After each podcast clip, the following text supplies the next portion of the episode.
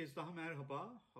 Türkiye gerçekten hani Türkiye'de gündem hiç bitmiyor ve gündem birbirini çok hızlı takip ediyor. Aslında bu bizim gibi yani böyle biraz daha aterkil ve otoriter ülkelere e, has bir durum olsa gerek. Çünkü hani hep örnek verirler ya böyle İsveç'te, Norveç'te falan artık insanlar şey e, ağaçların boyu vesaire gibi bazı şeyleri tartışır. Tabii ki orada da zaman zaman önemli olaylar oluyor ama Türkiye'de gerçekten neredeyse her saat başında başka bir aksiyonla uyanmak mümkün.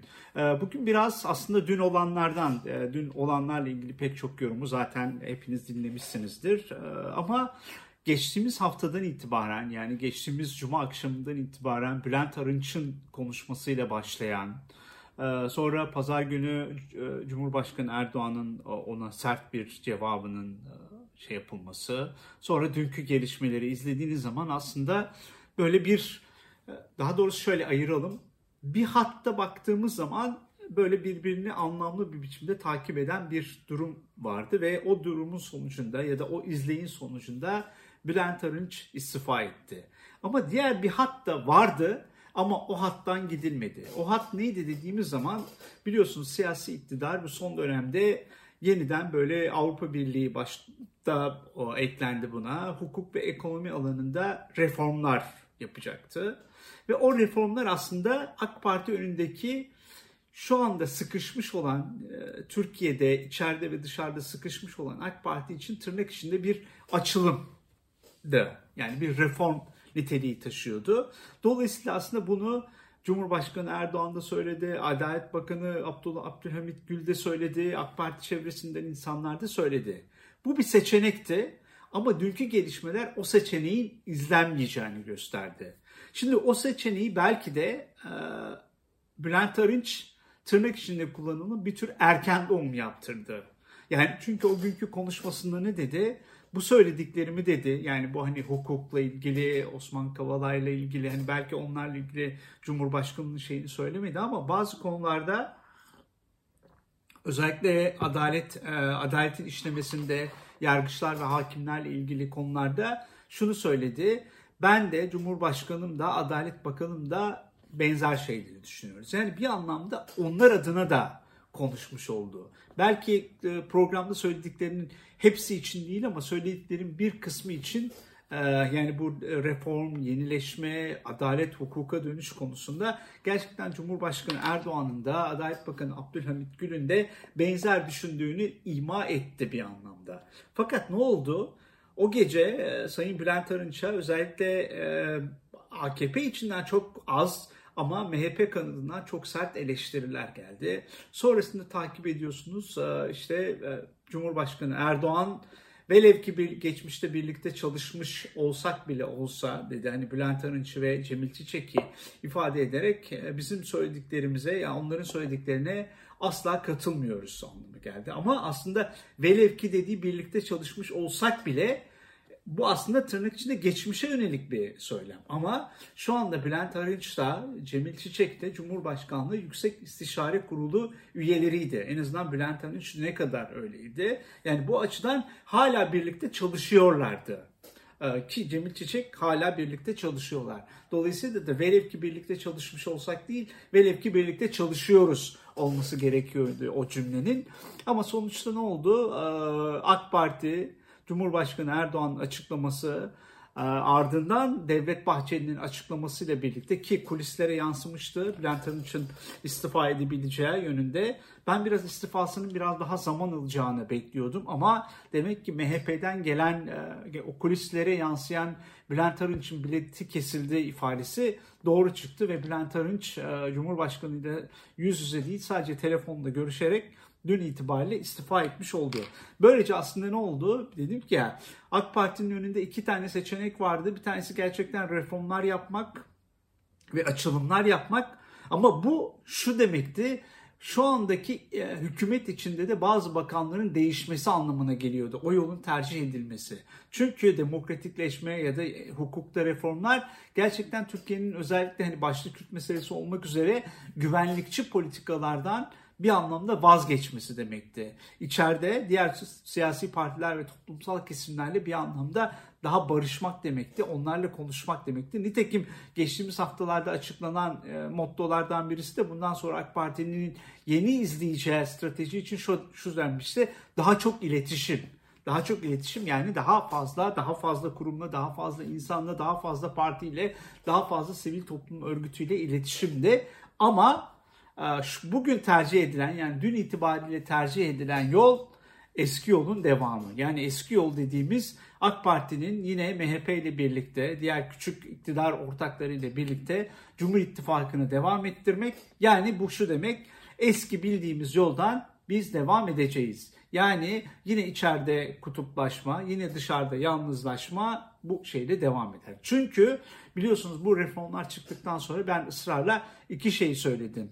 Bir, bu siyaset yapma tarzı değişmedik sürece, iki, bu yönetim sistemi değişmediği sürece şu andaki iktidarın yani iktidarın büyük ortağının diyelim AK Parti'nin geçmişe dönmesi mümkün değil. Hani şey değişikliğini zamanı bıraktığımız zaman hani sistem değişikliğini bir anayasa değişikliği zamanı bırakırsak da bıraksak bile bu yönetim tarzının yani siyaset yapma tarzının değişmesi gerekiyordu ki ikna edici olabilsin ama onun da ömrü çok kısa oldu.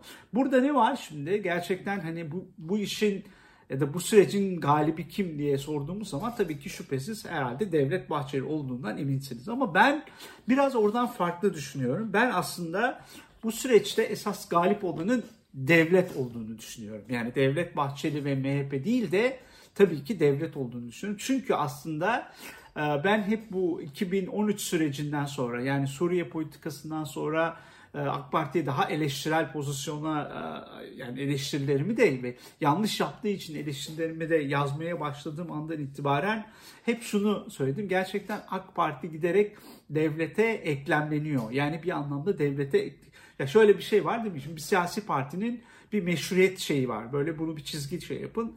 Bir, bir ucunda toplumsal değerler, toplumsal talepler, bireysel hak ve özgürlükler var. Diğer tarafta devlet var. Yani devletin çıkarları var. Şimdi bir siyasi parti için bu tercih.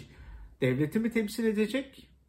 Ya toplumu mu temsil edecek? Devleti mi temsil edecek? Şimdi AK Parti bu siyasal meşruiyet açısından çıktığı zaman yani çıktığı 2002 yılında toplumun yanındaydı. Toplumun taleplerini, toplumun çıkarlarını gerçekten 2010-2011 yılına kadar da aslında bu yönde pek çok siyaseti, e, daha doğrusu pek çok e, büyük siyasetin konusu olan toplumsal talebi kamusal alanına taşıdığı tartıştık bunları vesaire. Olumlu oldu, olumsuz oldu ki e, şimdi geldiğimiz noktada hepsi olumsuz oldu neredeyse. Fakat 2011'den itibaren de giderek bu Suriye politikasıyla başlayan bir sıkı savrulma ile birlikte biraz daha artık devlete kaydı. Devlete kaydı ve şu anda aslında siyasi meşruiyetini de oy olarak toplumdan toplumdan alsa bile aslında devletçi temsil eden devletçi bir pozisyon. Ama AK Parti ile devlet arasındaki bu yapışkanlığı sağlayan ise işte MHP'nin kendisi. O açıdan bugün baktığımız zaman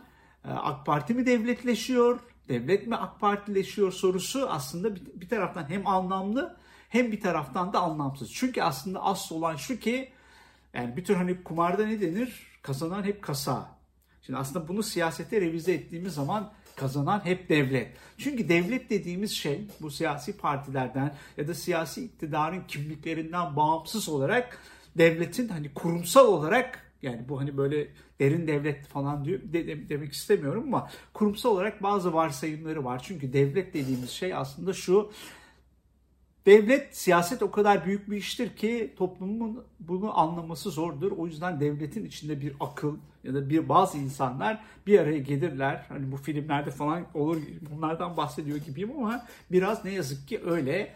Ee, bunlar bir araya gelirler toplumun ya daha doğrusu Türkiye için neyin iyi olduğuna bu iyi tırnak içinde kullanalım karar verirler. Ve onların aslında bu kararları alırken dayandıkları bir zihniyet var. O da otoriter zihniyet. Yani otoriter zihniyet doğruyu tek eline alan, doğruyu tekleştiren, bilgiyi tekleştiren, tek bir kültürel kimliğe dayanan, homojen bir toplum varsayan ve kamusal alanda farklılıkları çok farklılıklardan çok fazla haz etmeyen, onları daha özel alana itmek isteyen bir devlettir.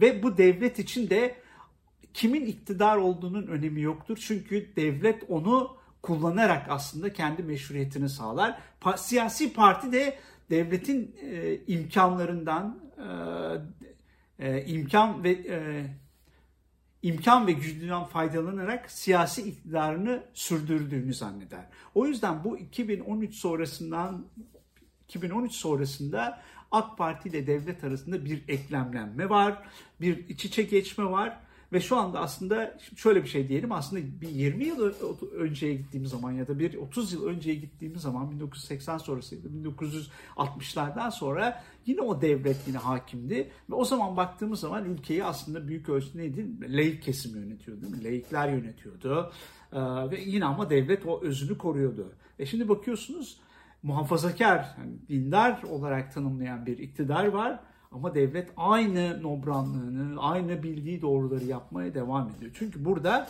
neyi görüyoruz? Aslında yönetenin kim olduğu değil, siyasi iktidarda kimin olduğu değil, hangi kültürel kimliğin, hangi siyasal partinin olduğu değil. Önemli olan burada devletin operasyonel olarak kendi gücünü kurması ve o parti üzerinden kendi meşruiyetini ya da kendi kurumsal sürekliliğini sağlaması. O yüzden bu devletle MHP ile AK Parti'nin, AK Parti ile devletin bir anlamda eklemlenmesi aslında şöyle bir şey e, nasıl diyelim bir tür kazan kazan ittifakı. Yani bir taraftan bakıyorsunuz aslında ama tabii burada sorulması gereken sorular da var. Yani şimdi değil devlet özünde aslında otoriter olduğu andan itibaren biraz daha laik olması gerekiyor. Böyle daha e, seküler bir şeyden bahsediyoruz. Çünkü otoriter biraz maddeci bir şey var. Ama bakıyorsunuz siyasi iktidarın e, politik uygulamaları özellikle kamusal alana baktığımız zaman çok muhafazakar. Hani bütün muhafazakar değerleri hani medya üzerinden, Diyanet İşleri Başkanlığı üzerinden, medya üzerinden, Diyanet ve Milli Eğitim Bakanlığı üzerinden toplumu dönüştürmek istiyor. Ama devlet de bunun farkında ve ben bir yazımda sormuştum. Acaba hani bu e, AK Parti'ye, AK Parti'nin izlediği siyasal politikaları ulusalcılık adına, Avrasyacılık adına e, destekleyenlerin toplumda olan bu muhafazakarlaşmaya bir sözleri, bir itirazları, bir eleştirileri yok mu diye. O açıdan baktığımız zaman devlet sanıyorum ki gücünü konsolide edebildiği ölçüde, AK Parti'yi kontrol edebildiği ölçüde siyaseten AK Parti'nin kamusal alanda yaptığı şeyleri kontrollü bir biçimde bence izliyor ve zamanı geldiğinde e, öyle geliyor ki bence onlara da dur diyecek. Ama bugün geldiğimiz noktada bence evet yani Bülent Arınç e, partiden istifa etti. Dün e, AK Parti'nin MKYK toplantısında e, aç, aç, alınan kararlar ve Ömer Çelik'in yaptığı basın açıklamasında bence Bülent Arınç'ın yakın bir zamanda AK Parti'den de istifa edebilir. Çünkü o açıklamada yani MKYK açıklamasında Bülent Arınç'ın söylediği hiçbir şeye katılılmadığı konusunda ortak bir karar çıkmış. Bu aslında bir anlamda kendisi için bir istifa çağrısı da ben öyle okudum. Ama diğer taraftan da oğlu biliyorsunuz e, Ahmet Arınç galiba bir ikinci isim var onu hatırlayamadım. O da çıkıp e, şey yaptı. Biz işte bizim için tek reis var. O da tek lider var. Tek kim var. Tek şey neyse işte o da reistir. Yani bir anlamda o da resmi görüşünü paylaşmış oldu ama bence hani AK Parti içinde ben şunu görüyorum. Bütün bunlar aslında gerçekten büyük bir kırılmaya doğru, AK Parti içinde büyük bir kırılmaya doğru gidişin işaretleri. Yani çünkü sonuçta AK Parti'nin içinde AK Parti eleştirer olsalar bile o insanların da bütün kaygısı her şeye rağmen AK Parti'nin iktidar olmaya devam etmesi. Ama onlar da bunun bu yöntemlerle yani bu izlenen yolla olmayacağını biliyorlar. Dolayısıyla da belki e, programın sonuna gelirken ne kadar çok konuşmuşum bu arada. Şunu söylemek mümkün. Hani bu başladı ya bu reform hikayeleri falan. O reform hikayelerini devlet hem Devlet Bahçeli MHP olarak hem de devletin kendisi şu anda biraz daha daha mesafeli duruyor. Biraz daha beklemeyi tercih edecekler gibi duruyor. Ama diğer taraftan AK Parti'nin bu tercihlere yönelme nedeni neydi? İşte Biden'ın aslında büyük ölçüde Biden'ın 20 e, Ocak'ta Amerikan başkası başkanı olmasıydı. Muhtemelen bu önümüzdeki haftalarda bence çok daha bu konuları tartışacağız. Bu böyle yine AK Parti ile MHP arasındaki bu şey e, biraz daha gerilim bence artarak devam edecek ama diğer taraftan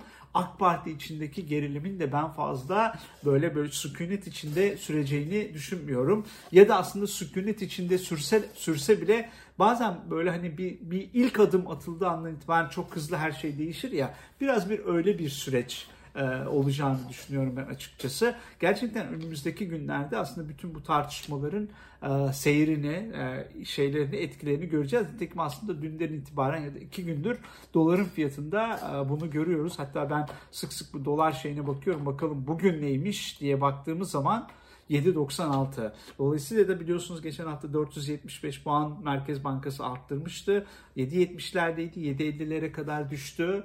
Ee, bugün geldiğimiz noktada 7.96. Demek ki bir kere daha söylüyoruz. Hani daha koronaya falan hiç girmeyelim bile. Gerçekten hani bu değişim, reform vesaire sözde değil gerçekten eylemle oluyor. Ama e, görünen o ki şu anda Cumhur İttifakı'nın da devletin de istediği şey e, Şimdilik bunlar değil en azından MHP'nin de istediği bu. Dolayısıyla da bu açıdan da e, şu, şu yorum da biraz abartılı. AK, MHP AK Parti'yi esir aldı. Bence burada aslında e, bir tür ikisi de kazan kazan kendince siyaseten kazan kazan politikaları izliyorlar diye düşünüyorum ben. E, evet böyle diyerek bu programı da bu şeyi de bitiriyoruz. Evet abone olmayı ve e, bildirimleri açmayı unutmazsanız çok sevinirim. Görüşmek dileğiyle.